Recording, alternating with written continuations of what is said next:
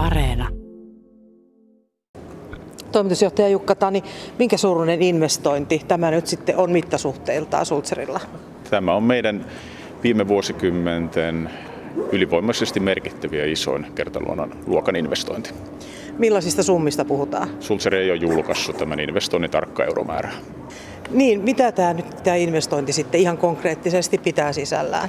Konkreettisesti olemme rakennuttaneet itsellemme tänne ison logistiikkakeskuksen meidän materiaalivirtojen hallitsemiseen. Sen lisäksi täysin uusi kokonaan uudistettu tuotantolinja meidän prosessipumppujen valmistukseen.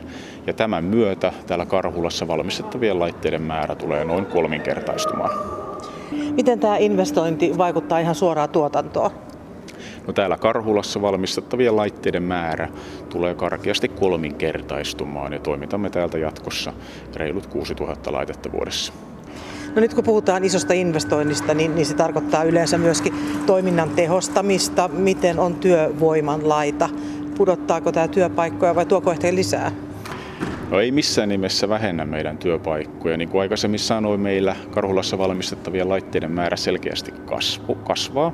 Tällä investoinnilla sen työntekijöiden työolosuhteiden lisäksi me mahdollistetaan itsellemme kasvu kansainvälisesti kilpailuilla markkinoilla. Ja mikäli tässä kasvussa onnistumme, sen jälkeen syntyy myös alueelle ja meidän verkostoon lisää työpaikkoja.